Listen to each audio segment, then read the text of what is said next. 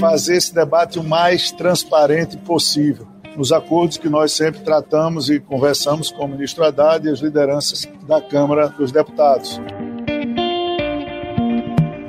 Mas nós não podemos aceitar, sabe, que as pessoas fiquem vendendo para cá coisas sem pagar imposto de renda.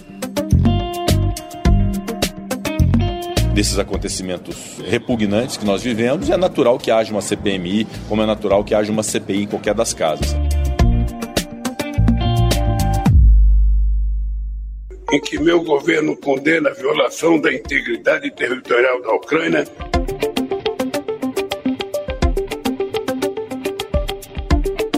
No dicionário, a palavra arcabouço é definida como estrutura óssea que sustenta o corpo humano. Quando aplicada no campo econômico, o sentido não é muito diferente, ou seja, o arcabouço fiscal dá sustento para a condução da política econômica a partir de regras e parâmetros. O esqueleto do projeto está pronto, construído pelo Ministério da Fazenda. Agora, o governo precisa de um outro tipo de sustentação, de natureza política, a mobilização de sua base, para que ela aprove a medida no Congresso Nacional. O presidente da Câmara dos Deputados, Arthur Lira, disse que o texto pode ser votado na casa até o dia 10 de maio. No entanto, os últimos ajustes feitos pelo governo na regra não agradaram o mercado financeiro, que deve esquentar o debate entre os parlamentares. Já que estamos recorrendo ao conceito de base e sustentação, a gestão Lula teve que recuar na ideia de taxar compras de até 50 dólares em sites chineses para não afetar mais sua aprovação popular. O cerco fiscal de Lula teve grande repercussão negativa, já que atinge diretamente os consumidores. Mas esse não foi o único recuo de Lula na semana. Após afirmar, em viagem à China e ao Oriente Médio, de que a Ucrânia tinha tanta culpa quanto a Rússia na guerra entre os dois países, o petista mudou o tom. Também pudera. Os Estados Unidos e países europeus enviaram duros recados ao governo brasileiro. No fronte da política interna, uma reviravolta nas investigações sobre os atos golpistas de 8 de janeiro em Brasília fez o governo mudar de ideia sobre a implantação de uma CPMI Imagens mostram que o ministro do Gabinete de Segurança Institucional, GSI, o general Gonçalves Dias, que pediu exoneração do cargo nesta quarta-feira, estava no Palácio do Planalto durante a invasão e não fez nada para deter a multidão. O líder do governo no Congresso, o senador Randolfo Rodrigues, agora passou a defender a criação da CPMI para apurar o caso. Estes são os assuntos que guiam a nossa conversa do Poder em Pauta de hoje. Estadão Notícias.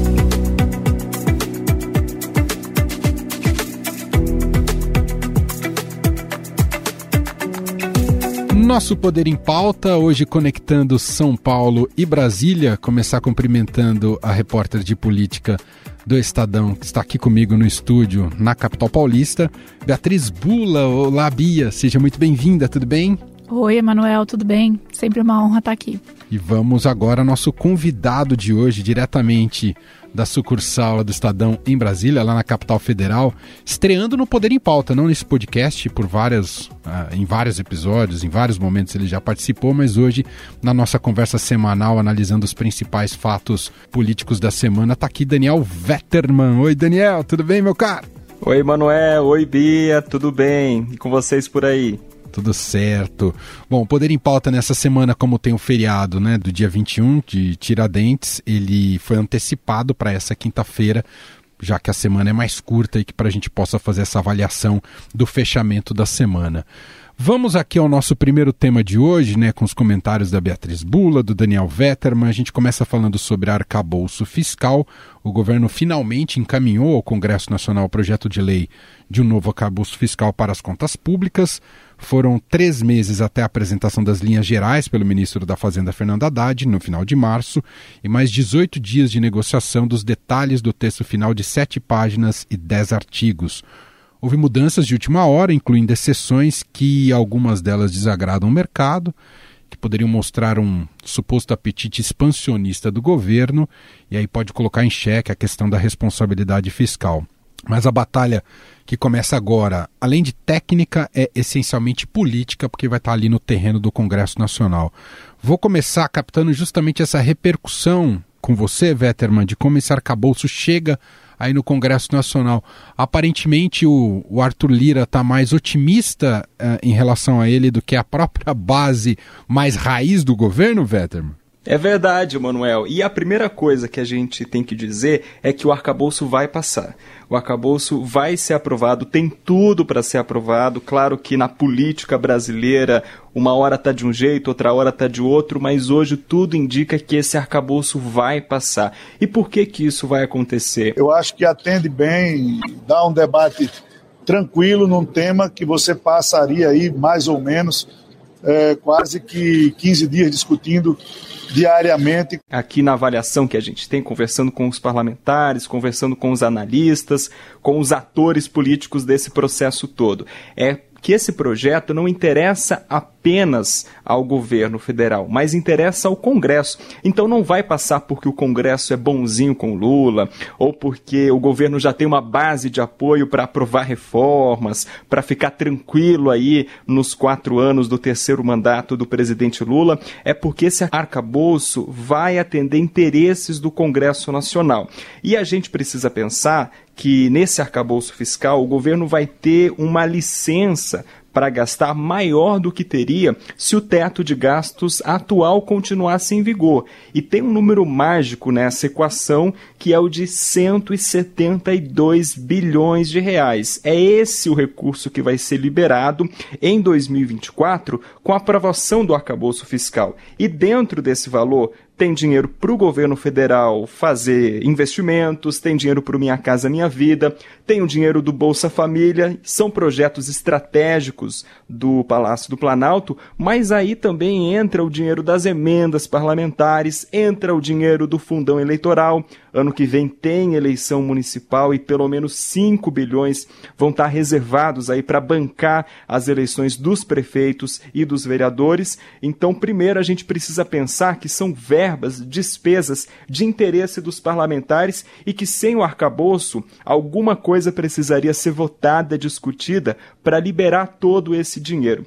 E outro ponto importante é que o arcabouço, mesmo que não agrade 100% do mercado financeiro, mesmo que seja um pouco mais flexível que o teto de gastos, o arcabouço ele traz um limite para despesas, ele traz uma trava para as despesas do governo federal. E aí entra o interesse do Congresso também, porque qual que é o jogo lá no Congresso? Qual é o principal objetivo dos parlamentares? É travar a gastança do governo federal, ou seja, segurar a gastança do governo e ficar com a parte que sobra, né? Porque você impondo um limite de gastos para o executivo, e é o que o arcabouço prevê, você permite que o governo não possa gastar no que quiser e da forma como que quiser, né? No Congresso a gente ouve muito que os parlamentares não querem dar um cheque em branco para o executivo, não querem dar um cheque em branco para o ministro da Fazenda, para o presidente da República. Então você impondo um limite, você segura a gastança e opera com a parte que sobra, né? Beatriz Bula, quero te ouvir sobre o arcabouço fiscal, né? Talvez o principal marco do governo até aqui, alta expectativa em relação a ele, e agora começa uma batalha, como o Daniel Vetterman muito bem relatou, uma nova batalha no Congresso Nacional. Pois é, e eu já aproveito aqui para saudar o Daniel, primeira vez que estamos fazendo esse podcast junto, muito bom te ouvir aí de Brasília. E assim como ele mencionou, pode haver reclamações no, entre agentes do mercado, mas olhando, tirando o, o, o foco aí, o zoom, digamos assim, dos detalhes e passando para o macro, que é importante, vai passar no Congresso, eu acho que a gente tem que fazer um pouco exercício também quando a gente fala da repercussão desse arcabouço. Então, é claro que hoje, um dia depois, houve muita expectativa com relação a isso. Há uma sensação generalizada é, aqui em São Paulo entre empresariado, agentes do mercado financeiro, de que o governo está parado neste início de ano e que isso é meio preocupante, porque início de governo é justamente quando você tem uma alavancagem aí de uma série de projetos e melhor humor do Congresso para aprovar é, pautas que são importantes, ou seja, ter esse primeiro trimestre muito parado, muito travado é, do ponto de vista econômico, tem preocupado muito esses agentes aí do setor privado. E é claro que hoje a gente tem uma repercussão que não é, digamos, tão positiva como o início é, desta divulgação, porque você mesmo comentou aqui na abertura, Emanuel, houve uma, uma divulgação das linhas gerais, né, do panorama desse arcabouço, e depois detalhes foram discutidos durante 18 dias até que se chegasse a essa apresentação final, finalmente. Né? É um tema que é, vinha sendo cobrado do Lula durante a campanha eleitoral, inclusive, aí ele já tinha dito que só viria após eleito, e empossado, é, e desde então se cobra muito da Fazenda e do governo para que apresente isso. Então, houve um bom humor bastante grande com aquela apresentação inicial da Fazenda. Esse bom humor ele diminui ontem ao ver, entre outras coisas, o número de exceções que constaram ali, que inicialmente não constavam é, desta apresentação do governo. Então, inicialmente se falava de exceção é, para o Fundeb, né, Fundo da Educação, é, e para o piso de enfermagem. E a gente está falando aí de 13, pelo menos, exceções a essa regra considerando tudo que eu tenho colhido um pouco dessa percepção aí, isso ainda deixa o Haddad em alta conta na Faria Lima. E aí eu tô falando mesmo de gente que é muito crítica a esse governo e que tem uma visão. Tive recentemente com, com um banqueiro que tinha uma visão bastante, não diria pessimista, mas longe do otimismo com relação ao que vem daqui para frente nesses quatro anos. Mas falou: o Haddad tem nos surpreendido positivamente. E eu tenho ouvido isso de muitas pessoas com quem eu tenho conversado, é, justamente é, empresários, gente de banco, também pessoas que estão no entorno né, de, dessas pessoas, e esse é um pouco uma avaliação. Então, as pessoas têm visto o Haddad como, e aí, inclusive, um ex-ministro que já integrou outros governos do Lula falou o Haddad como uma das únicas pessoas que está fazendo um pouco esse contraponto. Então, portanto, é, eu também tiro essa lente, tomo um certo distanciamento quando a gente fala da repercussão do arcabouço, que hoje está sendo crítica, porque, é, como o Vetterman falou, a gente está falando de uma regra de controle de gastos e também era isso que se esperava, algo para substituir o teto que já meio que não existia mais e todo mundo partia desse pressuposto. O Vetterman, só para a gente fechar esse primeiro tema, como é que vai ser o rito do arcabouço aí no Congresso Nacional? Começa pela Câmara e uma comissão específica como é que vai ser? Bom, começa pela Câmara. O envio desse projeto de lei complementar para a Câmara está é, estabelecido em regime de urgência, ou seja, se for aceito pelo presidente da Câmara, ele pode ser votado diretamente no plenário e o Arthur Lira já falou que vai aceitar isso. Ele está prometendo votar essa proposta nas próximas três semanas. Isso é um, um, prazo curto, é um prazo rápido, considerando que leva, né, geralmente, a tramitação de uma medida como essa.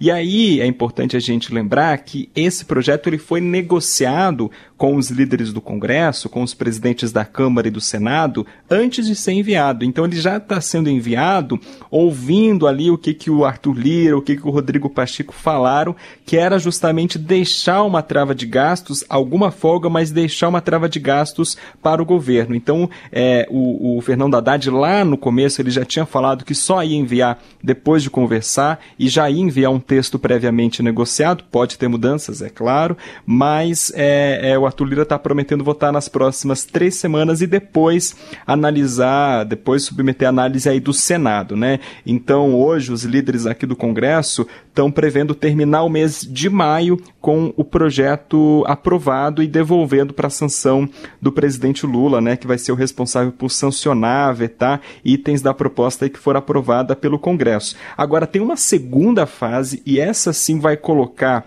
o Fernando Haddad em uma nova prova, que são as medidas de arrecadação para sustentar o arcabouço fiscal. Porque o texto do arcabouço não traz as medidas para aumentar a arrecadação do governo federal e que serão necessárias para cumprir o que o governo está estabelecendo no arcabouço. Né? Então, o Ministério da Fazenda desenhou uma série de medidas para aumentar a arrecadação, e aí envolve a questão dos produtos chineses, aí envolve a taxação das apostas esportivas a revisão dos benefícios tributários, das isenções hoje que o governo oferece para as empresas. Então tá aí uma discussão que vai ser é, muito complicada e muito difícil e um novo desafio para o ministro da Fazenda e que vai ficar para depois da aprovação do arcabouço fiscal, porque ele vai ter que discutir item a item, inclusive com os setores impactados, a, a, as medidas para aumentar a arrecadação. E aí vai ser um desafio porque uma delas ele já recuou ontem, né? Que foi a questão da isenção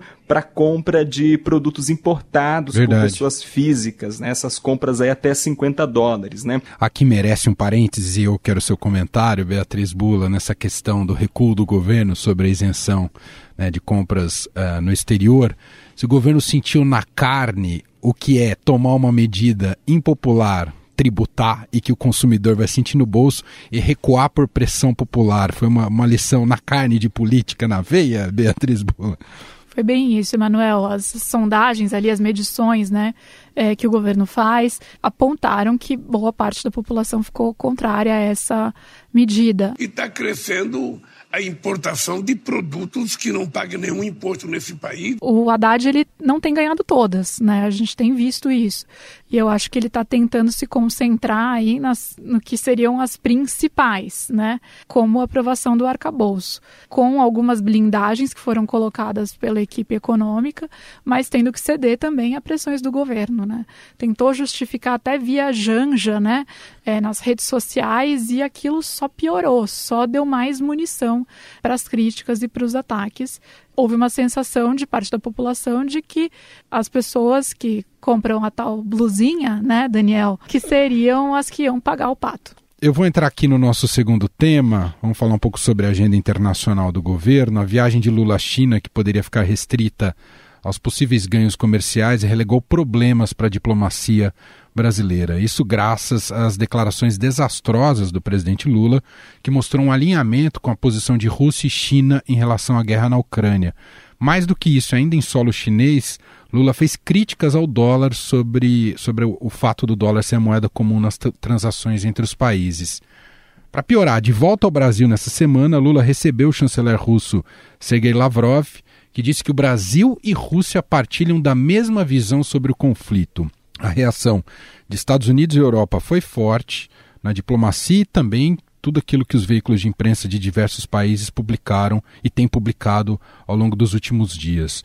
Lula recuou, evidentemente de maneira mais protocolar e até com discurso lido, mas condenou a invasão territorial na Ucrânia. Mas a questão de fundo é, Bia, passando para você, Lula só está perdido no seu improviso, nas suas falas uh, não lidas, ou há uma clara agenda internacional que mina a tradição de neutralidade do Brasil, Bia? Uma pergunta difícil de responder, Emanuel. O que se é, disse sobre o que seria a política externa brasileira é, durante a campanha, e aí desde que o Lula tomou posse também, é que, na verdade, seria restaurada a tradição da diplomacia brasileira, que em alguns momentos ficou é, de lado no governo passado, justamente com um alinhamento maior aos Estados Unidos e as críticas à China, ou seja, que o Brasil voltaria a tentar é, dialogar com os seus principais parceiros de forma equidistante, de forma que não houvesse uma preferência por um ou por outro, e que o Brasil sentaria à mesa aí é, para é, colocar essa posição é, sobre os grandes temas é, internacionais. É que há um mundo um pouco mais hostil a essa ambição do Lula e um cenário onde tem uma guerra acontecendo. Essa disputa é, por hegemonia entre China e Estados Unidos muito intensa aí nos últimos anos, que já existe faz tempo, mas que ganhou é, um ritmo conforme, inclusive, a China se, se consolida como essa superpotência e disputa esse espaço com os Estados Unidos, também ganhou uma outra dimensão. Mas não dá para entender muito como essas falas do Lula se inserem nessa estratégia de é, restabelecer a tradição diplomática brasileira. A viagem à China, sim, faz parte deste pacote. É, o do presidente brasileiro, quando eleito, visitar a Argentina, que foi quebrada pelo Bolsonaro, inclusive, é, passando pelos Estados Unidos, China e agora é, União Europeia, para onde o presidente viaja nos próximos dias. Então, é, a viagem da China poderia causar algum ruído na relação com os Estados Unidos? Sim, poderia. Mas inserida nessa lógica diplomática, inserida nessa lógica dos interesses de cada país, é, é fácil para os americanos, é fácil para Washington entender isso. Washington também se relaciona com países é, onde há muitas críticas sobre condição de direitos humanos, etc. Claro. Então, é, pode-se manter esse tom crítico e manter esse relacionamento, inclusive comercial, como os americanos também fazem. O que acontece é que é, a viagem do Lula ficou encoberta pelas falas dele com relação à guerra na Ucrânia, quando ele voltou a uma posição que é muito controversa, já foi muito criticada lá atrás, é, de que é, tentando equivaler os dois lados, né, estabelecer uma equivalência ali entre Rússia e Ucrânia, portanto colocando o país agredido na mesma, no mesmo pé, no mesmo patamar que o país agressor, que é a Rússia, né? É, essa guerra começou com uma invasão e com bombardeios a alvos militares ordenados por Moscou, né, bombardeios à Ucrânia. Então é, o Lula ele volta para aquela é, fala de de que o conflito ele existe porque os dois países estão envolvidos nesse conflito. É, pera lá, não é bem assim. E ele agrava um pouco esse posicionamento ao dizer que União Europeia e é, Estados Unidos estão prolongando esse conflito, não estão trabalhando pela paz. E aí isso irrita muito né, os, os europeus e os americanos, é, que dão uma resposta pública, uma resposta dura, não é o tom comum da diplomacia, aquele Sim. que foi adotado pela Casa Branca nesta semana, né, de falar que o, o Brasil está é, repetindo, papagaiando, digamos assim, né? né? Uhum. foi o termo, uma propaganda de desinformação russa e chinesa, então bastante grave, coloca em xeque essa estratégia de restabelecer as pontes com os parceiros e de novo, é com qual a ambição, né? O Lula ele já se, já ele vem tentando ter um papel propositivo para o fim da guerra. Ele já colocou isso há bastante tempo, a criação de um clube da paz com países que não estão envolvidos de nenhuma maneira na guerra, é, para tentar negociar com Rússia e Ucrânia. Falei da nossa preocupação com os efeitos da guerra que extrapolam o continente europeu. Mas os passos e as declarações afastam ele desse papel de mediador, porque a partir do momento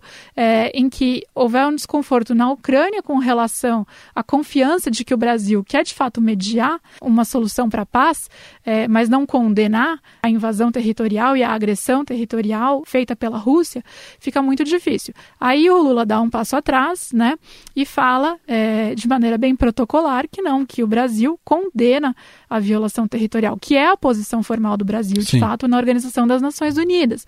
É, mas isso ainda não é o suficiente para arrefecer todo esse mal-estar que foi ele mesmo que criou. E aí também vem o Itamaraty falando, né, por canais aí, em off, em on, etc. Não, o, o chanceler russo veio aqui, mas é, a gente fez convite para o chanceler ucraniano também, né, lembrando, o Celso Amorim, que é assessor especial da presidência, foi visitar é o Putin na Rússia, ele não foi até a Ucrânia. Aí o, o chanceler russo vem para cá, aí eu ouvi de um diplomata, bom, o chanceler passou a mão no telefone, ligou e marcou. A gente deixou a porta aberta para o chanceler ucraniano, mas ele tem que vir.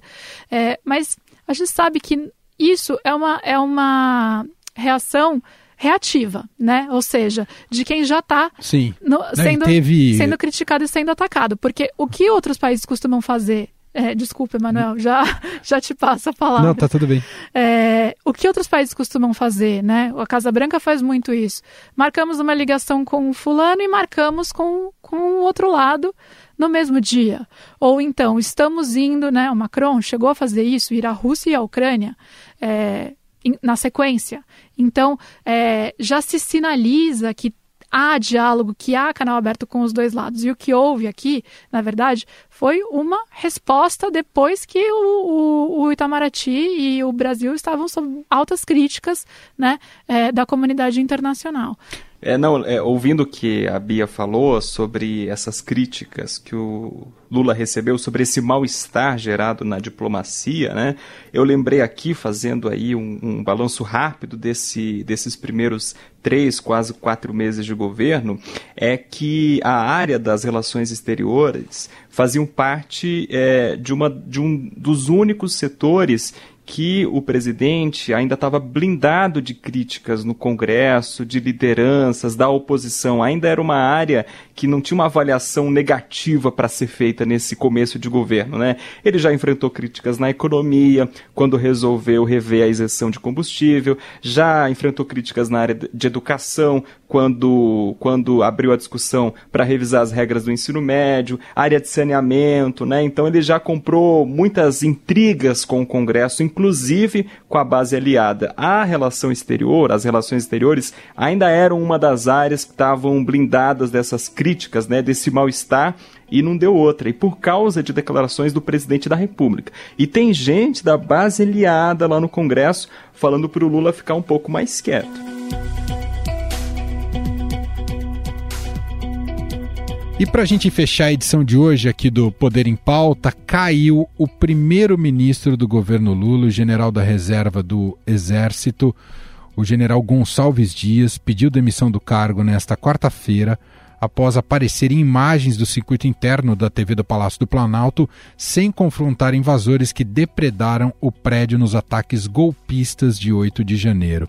Claro que isso tem algumas repercussões, é uma primeira crise política que o governo Lula precisa agir rápido e agiu rápido até esse pedido de exoneração, e tem impacto também em relação à CPMI ali no Congresso Nacional, que está a oposição vem lutando para instalá-la, né, justamente para investigar esses atos golpistas do 8 de janeiro. Mas quero te ouvir essa quarta-feira que terminou muito quente, Daniel Vetterman. É verdade, terminou quente e já encomendou aí um, uma continuidade dessa crise, uma crise muito forte para dentro do Palácio do Planalto, derrubando um ministro que era muito próximo ao presidente Lula desde o primeiro governo, né, ligado diretamente à segurança do presidente e que agora teve que pedir demissão depois de imagens colocarem ele, revelarem né, que o ministro estava dentro do Palácio do Planalto e com uma atitude suspeita e que não está totalmente esclarecida o comportamento dele em relação aos extremistas extremistas que invadiram o Palácio do Planalto no 8 de janeiro. Então é uma crise que o Lula vai ter que lidar com a sua base, com os líderes do governo, com os integrantes do governo, vai precisar definir qual é o futuro do gabinete de segurança institucional, que nem sempre foi um ministério, e qual é o futuro das investigações aí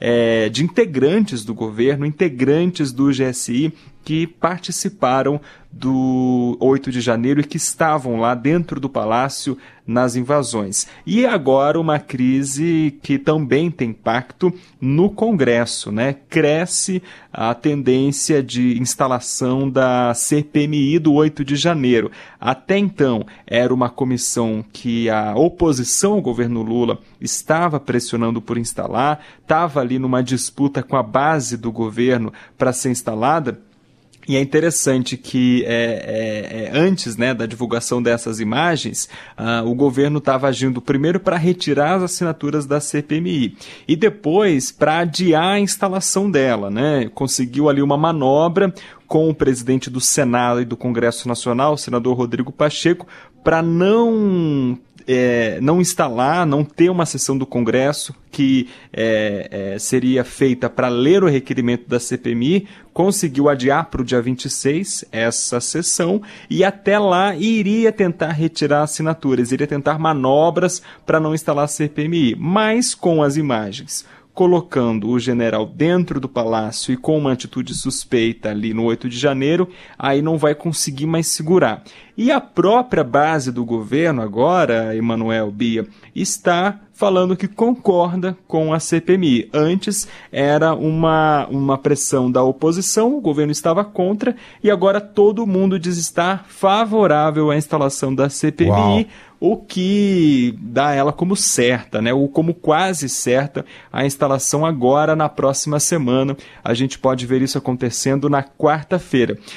É, com a CPMI instalada, se ela for realmente instalada, aí a briga é qual é a narrativa né, que, que vai prevalecer. A oposição vai é, focar no ministro como um integrante, um homem de confiança do Lula e que foi primeiro omisso e depois que teria aí é, ajudado os extremistas, os golpistas que estavam dentro do Palácio do Planalto. E o governo vai é, trabalhar com a narrativa, com a versão de que criminosos lá dentro eram bolsonaristas, ou seja, eram os invasores e eram os integrantes do GSI que foram nomeados no governo Bolsonaro e que ajudaram os invasores naquele dia. E que o ministro, então, só teria ido lá para para conduzi-los até a prisão, para garantir que a segurança do palácio fosse preservada, para garantir que nada mais fosse quebrado, para garantir que todos fossem detidos e que ele não tem nenhuma culpa nessa história. Vai ser uma guerra de versão e o primeiro grande foco da CPMI, além das outras investigações, das outras apurações que a oposição quer colocar na comissão para que o governo vire o alvo do 8 de janeiro, né? O governo que foi alvo no começo já da gestão de Lula de uma tentativa de golpe, se pautou muito é, em função do 8 de janeiro, mas que até então tentava barrar a CPMI com medo de ficar refém da comissão. Mas aí agora está inevitável e, e, e, já há líderes do governo falando, né, concordando em instalar a CPMI e vamos ver aí qual narrativa ficará mais forte, que outros fatos também virão para embasar, para ancorar essa investigação. É, e vamos aguardar também as explicações mais detalhadas. Eu vi que ele já deu uma entrevista para a TV Globo, mas a, a, a, como vai se explicar o próprio Gonçalves Dias, porque era alguém do círculo do Lula, né, que já tinha feito segurança para ele em alguns outros momentos, né. O fato dele estar tá lá, é claro que ele disse que não estava lá ajudando os invasores, mas enfim, como ele foi exonerado, torna uma situação bastante, é, no mínimo, controversa, né, Vetterman? É aquela velha história, né, de quem não deve não teme, né? Mas aí o governo usa justamente esse argumento de, de o ministro pediu demissão, colocou o cargo dele à disposição e o presidente concordou com a demissão dele para que tudo seja esclarecido com ele afastado do governo. É a velha versão oficial de se afastou para se explicar mesmo não tendo Sim. culpa no cartório. Mas se se afastou, é que foi forçado a pedir demissão e que a situação dele ficou insustentável. Uma exoneração, uma demissão, uma saída nesse momento era inevitável, né? E, é, porque as imagens elas é, comprometem muito o, o, ministro do GSI, porque até então o Palácio do Planalto estava se isentando dessa, dessa responsabilidade e apontando toda a culpa para os invasores, apontando toda a responsabilidade da falta de segurança para o governo do Distrito Federal, que é responsável pela segurança da Praça dos Três Poderes e da esplanada dos ministérios, e agora tem um ministro, né, diretamente ligado a Lula, homem de confiança, como você falou, uma pessoa do círculo pessoal do presidente, uma pessoa que trabalha com ele aí há vários anos, esteve ao lado dele nos últimos anos e que agora vai ter que explicar é, a situação, o comportamento, a intenção, se facilitou, se não facilitou, se foi omisso, qual foi a, a, a, atitude dele ou se, se houve alguma falta de atitude que ele deveria ter tomado nessa situação. Uma situação muito complicada e que preocupa muito o governo nesse momento. Nesse momento, como a gente falou, que vai ter que aprovar arcabouço fiscal, que está discutindo a arrecadação, que está discutindo a formação de base do governo, tudo que o governo não queria era uma crise dessa. E tá aí, tá aí na praça. Bom, quero agradecer aqui, primeiramente, nosso convidado Daniel Vetterman, diretamente de Brasília, que muito engrandeceu aqui o Poder em Pauta. Obrigado, Daniel. Você vai voltar outras vezes, viu?